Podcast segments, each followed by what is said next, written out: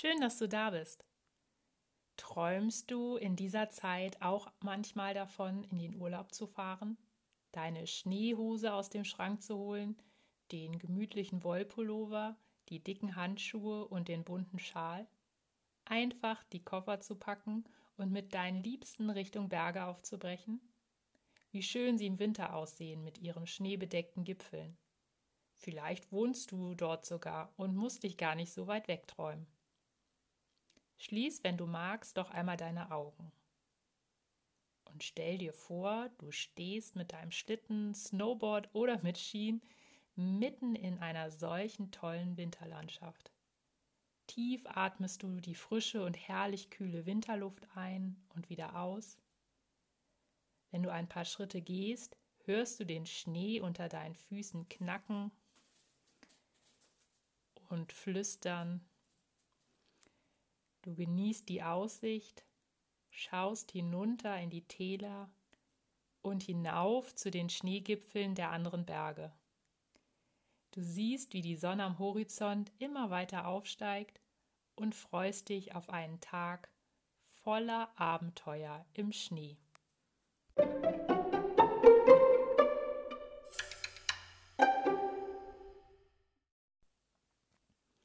Na, kannst du manchmal auch nicht genug von solchen Tagträumen bekommen?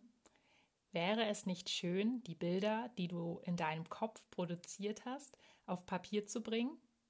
Wenn du möchtest, kannst du in dieser künstlerischen Aktivität eine Aquarelltechnik ausprobieren, mit der sich solch traumhafte Landschaften ganz einfach festhalten lassen. Denn was kompliziert aussieht, ist mit ein bisschen Mut und Geduld ganz einfach. Hast du Lust, es einmal auszuprobieren?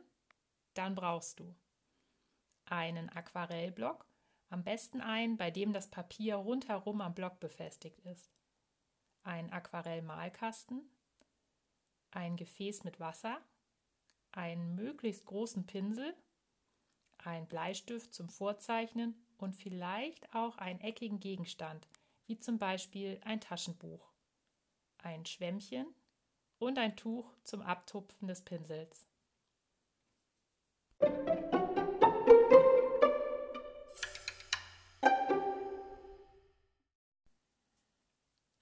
Wir beginnen mit dem Vorzeichnen. Um die Berge zu malen, kannst du dir einen eckigen Gegenstand zur Hilfe nehmen. Ich habe ein Taschenbuch genutzt. Du positionierst diesen Gegenstand auf dem Aquarellpapier, sodass eine Ecke mit seiner Spitze zum oberen Blattrand zeigt. Dein erster Berg. Nun zeichnest du mit dem Bleistift am Buchrand entlang und hältst diesen Berg ganz zart mit einer Bleistiftlinie auf dem Papier fest. Auf diese Weise kannst du so viele Berge, wie es dir gefällt, vorzeichnen. Ob deine Landschaft aus einem einzigen Berg besteht oder aus einer ganzen Bergkette, das entscheidest du ganz allein. Vielleicht soll in deiner Landschaft auch ein kleiner Eisbach oder ein rauschender Fluss fließen. Auch den kannst du nun vorzeichnen.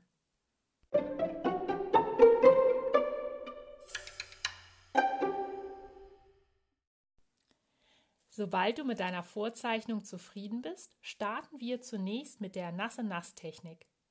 Dazu tauchst du dein Schwämmchen in Wasser und befeuchtest großzügig das gesamte Aquarellblatt, sodass es gut feucht ist. Es darf jedoch kein Wasser und keine Pfützen darauf stehen bleiben. Überschüssiges Wasser kannst du ganz einfach mit dem Schwämmchen wieder aufnehmen.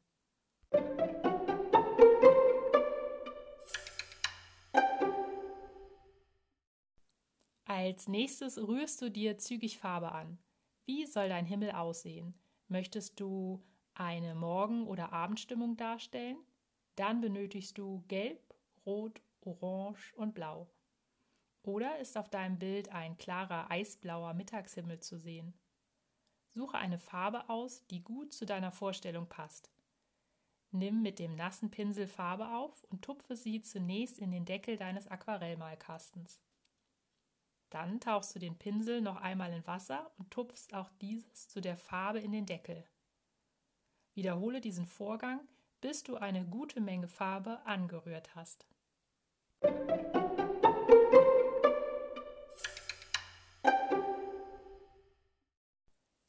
Kontrolliere nun nochmal, ob dein Blatt noch genügend feucht ist und beginne dann in langen, zügigen Strichen von einer Seite zur anderen den Himmel zu bemalen.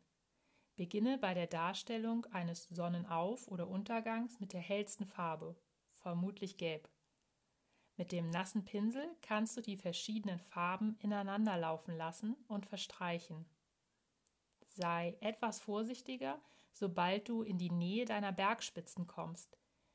Wenn diese verschneit sein sollen, versuche um sie herum zu malen. Die Farbe, die doch hineinläuft, kannst du mit dem sauberen Pinsel wieder aufnehmen solange das Blatt noch nass ist.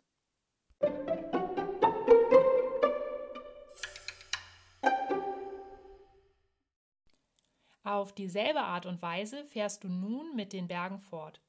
Mische dir Blau-Grüntöne für diese an und male sie zügig aus. Werde für die Schneespitzen sparsamer mit der Farbe zu diesen hin. Ich tupfe zur Spitze hin die Farbe nur noch auf damit unregelmäßige Übergänge von Schnee und späterem Wald entstehen. Wichtig bei dieser Aquarelltechnik ist, dass du nacheinander dünne Farbschichten aufträgst. Aus diesem Grund verdünnen wir die Farbe auch vor dem Malen gut mit Wasser. Mit jeder Farbschicht, die du aufträgst, entsteht nach und nach deine Landschaft. Dabei trägst du die Farbe selten oder auch nie flächig auf, sondern schaust, wie sie auf dem nassen Papier laufen möchte und lässt absichtlich Lücken. Das erzeugt Spannung im Bild und lässt Landschaften entstehen.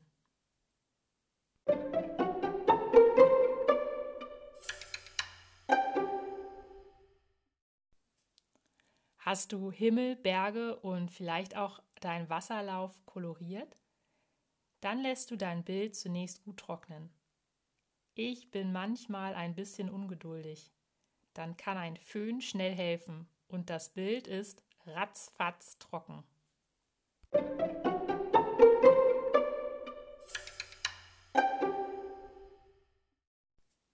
Nach dem Trocknen soll meine Berg- und Wiesenlandschaft noch ein Wald, Bäume und Büsche bekommen. Deine auch? Dann ist es wieder an der Zeit, Farbe anzumischen. Verschiedene Blau-Grüntöne. Die Farbe muss nur nicht mehr ganz so wässrig angemischt werden, denn wir fahren Tupfen fort. Ähnlich der Lasiertechnik. Nasse Farbe auf trockenem Grund. Befeuchte dazu deinen Pinsel mit Wasser und tupfe ihn auf dem Tuch vorsichtig ab. Nimm dann Farbe für Bäume und Sträucher auf. Schau, bevor du mit dem Pinsel vorsichtig auf das Papier tupfst, einmal dein Bild an. An welchen Stellen stoßen Farbverläufe aufeinander? Wo sind Farb- und Wasserränder entstanden? Diese Stellen eignen sich gut, um an deren Rand Wald und Büsche zu platzieren, die du in schnellen und dennoch vorsichtigen Bewegungen tupfst. Dabei musst du gar nicht groß nachdenken. Versuche intuitiv zu arbeiten. Arbeite auch hier in verschiedenen Schichten und mit möglichst wenig Wasser. Steh vielleicht sogar ab und zu auf und betrachte dein Bild aus ein wenig Entfernung. Du wirst erstaunt sein, wie schnell es sich in eine interessante Landschaft verwandelt.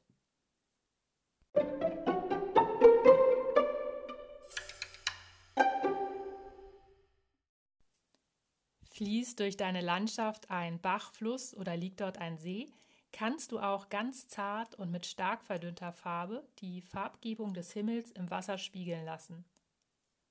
Sobald du mit deiner Landschaft zufrieden bist, lässt du dein Bild wieder trocknen. Nach dem Trocknen kannst du mit einem Lineal, einer Plastikkarte oder einem Tortenheber vorsichtig das Blatt vom Block lösen. Deine Berglandschaft ist nun fertig. Ich wünsche dir ganz viel Freude beim Ausprobieren.